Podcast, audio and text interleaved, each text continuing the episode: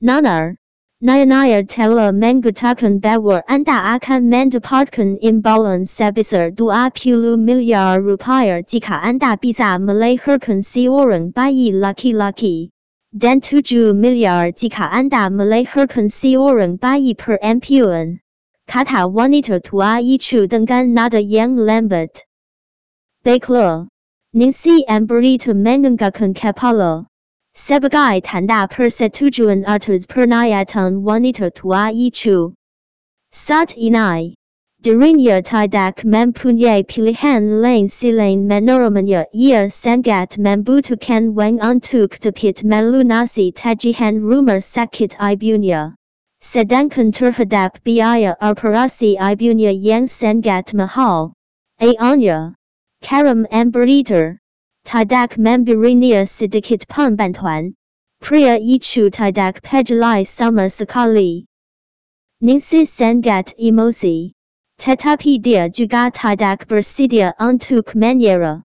Sehingga ia memutuskan untuk tidak akan lagi memohon bantuannya. Merasa tersekokedon. Ningsih hanya bisa meminta bantuan kepada pakarnya. Christian Yap. Akan tetapi ia malah mendapati bahwa kakaknya itu telah berselingkuh dengan saudara tirinya, Fanny Ambarita. Ketika seseorang sedang dalam kesalahan, itu akan mengiring seseorang untuk mengambil sebuah keputusan yang drastis. Ibaratkan minum air dingin juga bisa mencekik gigi. Dengan semua kejadian itu. Ningsih hanya dapat mensabar. Seperti kata pun tidak terekap. Membenting pintu dan melangkah pergi menjauh dari pria itu. Petir menyambar dan langit bergemuruhkan mengerti akan penderitaan yang saat ini dirasakannya. Tidak lama kemudian. Disertai dengan rintik hujan yang deras. Baju tipis yang saat ini dikenakannya pun mulai basah oleh hujan. Ketika orang lain di sekitarnya berlari untuk mencari tempat berteduh, hanya dirinya tetap berjalan di bawah hujan. Seakan sebuah jiwa yang berkelana, tanpa memiliki tujuan. Nanar, seseorang memanggilnya. Ningsih berbalik, dan ia melihat seorang wanita tua yang tidak dikenal. Ia mengangkat tangan untuk menyeka hujan dari wajahnya dan menghampiri wanita itu naya-naya. Ada apa? Nanar, aku hanya ingin menanyakan. Berapa umurmu? Wanita tua itu kemudian meri tangannya dan berjalan ke sebuah beranda kafe susu. Ia mengamati Ningsih dengan teliti. Di matanya muncul sebuah cahaya yang penuh kegembiraan. Umur saya sembilan belas tahun. Ucap Ningsih dengan jujur. Begitu, wanita itu berhenti sejenak. Nanar, aku tadi melihatmu berjalan sendirian di tengah hujan yang sangat lebat. Dan aku merasa bahwa sepertinya kamu sedang menghadapi banyak masalah. Apakah kamu baik-baik saja?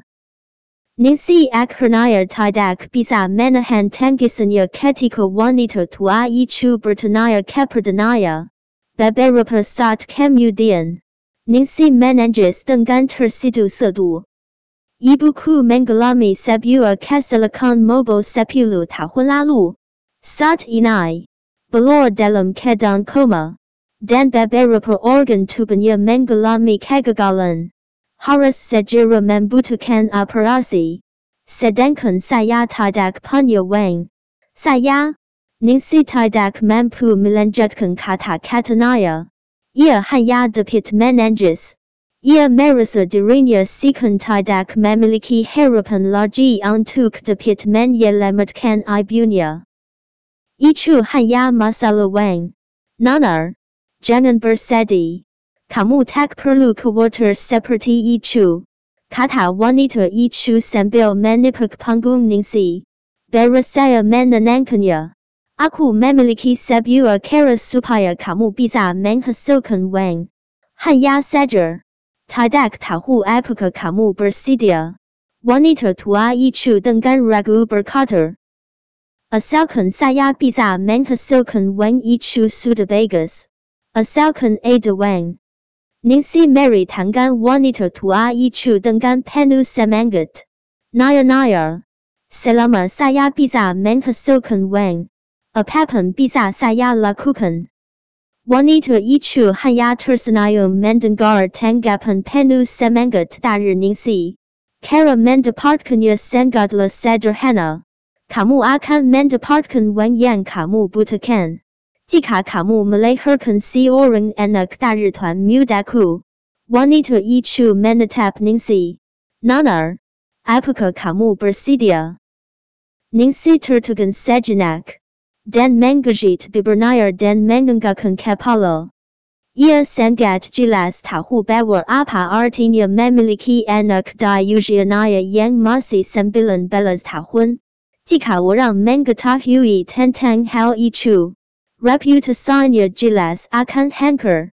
Namun, ia masih sangat jelas dengan situasinya saat ini. Jika ia tidak setuju, maka ia akan kehilangan ibunya. Harus memilih antara keselamatan ibunya dan reputasi dirinya. Ningsih lebih memilih kehilangan reputasinya. Mendapatkan persetujuannya. Wanita itu kemudian membawa Ningsih ke sebuah rumah mewah. Nana, mandailah terlebih dahulu. Sebentar lagi tuan muda segera datang. Wanita tua itu menyerahkan sebuah gantian sutra kepada Ningsih. Tuan akan segera tiba. Ningsih bergegas menenangkan pikirannya baiklah. Naya-naya. Wanita tua itu menepuk pundak Ningsih dengan ringan dan tersenyum. Kamu tidak perlu khawatir. Tuan muda adalah si orang pria yang baik. Dia akan memperlakukanmu dengan baik malam ini. Baiklah. Terima kasih. Meskipun Ningsih telah setuju, namun hatinya tetap merasa dirinya sangat gugup dan jantungnya berdetak. Ingatlah untuk mematikan lampu kamar setelah kamu selesai mandi. Perintah wanita itu kepada Ningsih. Kemudian wanita tua itu pergi keluar. Baik. Ningsih masuklah ke kamar mandi dan mandi dengan sepet. Setelah memakai baju tayar, ia dengan jematar berjalan keluar, dengan pacu berbaring di tempat tayar, dan memadamkan lampu. Bagaimana menggambarkan suasana hati Ningsih saat ini? Ia merasa dirinya seolah-olah sekehewan ternak yang telah dijual, dan sedang menunggu untuk disembelih. Ia bahkan bisa mendengar jantungnya berdetak dengan sepet dan tidak beraturan. Waktu terasa seolah berhenti. Tidak terasa beberapa jam telah berlalu. Akhirnya pintu kamar itu dibuka oleh seorang dari luar. Ningsih dengan spontan memejamkan matanya, berbaring meriang dan tidak berani bergerak. Meskipun begitu, Ningsih tetap dapat merasakan bahwa seorang dengan sosok yang tinggi sedang menghampiri ranjang yang saat ini di tempatnya. Apakah kamu merasa gugup? Suara seorang pria itu terdengar sangat indah. Ayar, sedikit. Jawab Ningsih dengan suara yang bergetar. Tanpa sadar tangannya mensengkeram spray yang ada di sampingnya. Jangan khawatir. Bisik pria itu. Suara pria itu datar. Seolah-olah ia sedang mengurus pekerjaan tertentu. Ia juga. Bagi mereka.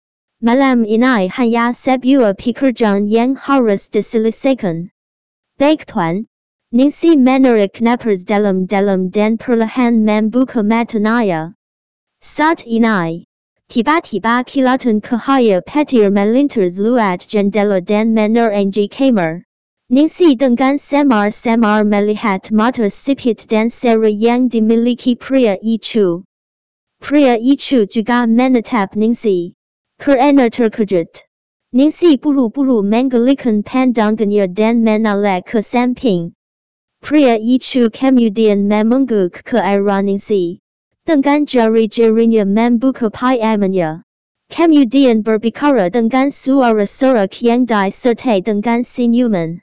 Ingat, tidak peduli apakah kamu melihatku dengan jelas atau tidak. Kamu harus segera melupakanku. Sebagaimana aku tidak menganggap keberadaanmu. Pria itu mengatakannya sambil tersenyum. Baik Tuan, Ningsih dengan pacu menjawabnya. Air, seperti tidak ada keberadaan. Kejadian yang terjadi pada malam ini. Setelah Ningsih melahirkan si orang bayi, maka ia harus melupakan semua memori yang ada. Dan pergi meninggalkan itu semua. Hujan di luar semakin deras. Sepuluh bulan telah berlalu. Di rumah sakit. Di dalam ruang operasi sebuah rumah sakit. Suara tangisan bayi terdengar memenuhi ruangan. Bayinya si orang laki-laki. Naya-naya Angelina. Wanita tua itu berlari keluar dari ruang operasi dengan menggendong si orang bayi dalam pelukannya. Sebuah kabar yang baik. Kabar baik. Wanita yang disebut Naya-naya melipatkan tangannya. Dengan tulus berdoa. Kita akan mendapatkan saham bagian kita dari A R Tuan Muda. Ia berbisik. Putraku akan menjadi pewaris dari grup T S. Terima kasih Tuhan. Untung saja bayinya laki-laki. Naya-naya. Wanita tua itu berusaha melanjutkan kalimat Naya. Namun ia bingung bagaimana harus mengatakannya. Sikan ada sesuatu yang menyangkut di tenggorokannya. Dokter menyebutkan bahwa bayinya juga ada yang perempuan. Perempuan. Naya-naya tersebut terkejut dan tersengang. Saat ini, keluarga kami hanya membutuhkan si orang bayi laki-laki. Serahkan saja bayi perempuan itu kepada Naya. Baik. Naya-naya jawab wanita tua itu. Kedua orang tersebut akhirnya meninggalkan rumah sakit itu dengan membawa si orang bayi laki-laki. Tidak baik. Ningsih mengalami pendarahan. Ia membutuhkan transfusi darah. Seperti pergi ambilkan kantong darah untuk Naya. Baik. Direktur, sementara itu, terjadi kepenuhan di ruang operasi. Para dokter dan perawat selalu keluar masuk. Keadaan semakin menegangkan. Fanny Ambarita yang baru saja datang untuk melakukan aborsi tiba-tiba berhenti terdiam. Pearl Ward, siapa katamu? Ia bertanya kepada salah seorang perawat. Alice Naya terangkat kerana rasa penasaran. Ningsih Ambarita, apa kamu mengenalnya? Jawab perawat yang kemudian balik bertanya. Tidak, saya tidak mengenalnya. Sebuah rasa kekjaman melintas melalui mata Fanny. Dokter dan perawat sangat sibuk. Sehingga tidak ada seorang pun yang menyadari bahwa bayi perempuan Ningsih telah diambil dan dibawa pergi oleh Fanny. Lima tahun kemudian, di Bandara Internasional B J, Ningsih yang saat itu mengenakan setelan yang formal dengan anggun berjalan keluar dari bandara. Sudah lima tahun, Ningsih diselamatkan oleh dokter saat ia melahirkan bayi. Saat itu, begitu tersedar dari operasannya, ia menerima telepon dari sanatorium. Mereka mengabarkan bahwa ibunya mulai sedar. Mendengar kabar itu, Ningsih pun bergegas pergi ke sanatorium dengan tubuhnya yang masih lemah. Tanpa sempat memberitahu dokter sebelum Naya. Meskipun ibunya telah sedar.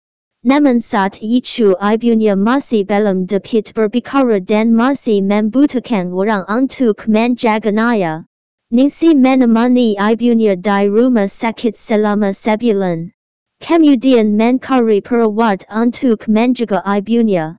setelah itu Ningsih Pun membawa sesawan itu dan pergi ke luar negeri untuk melanjutkan studinya di bidang kedokteran anak. Seolah-olah tujuannya belajar di luar negeri hanya untuk meningkatkan kiliannya di bidang yang sangat diminatinya itu.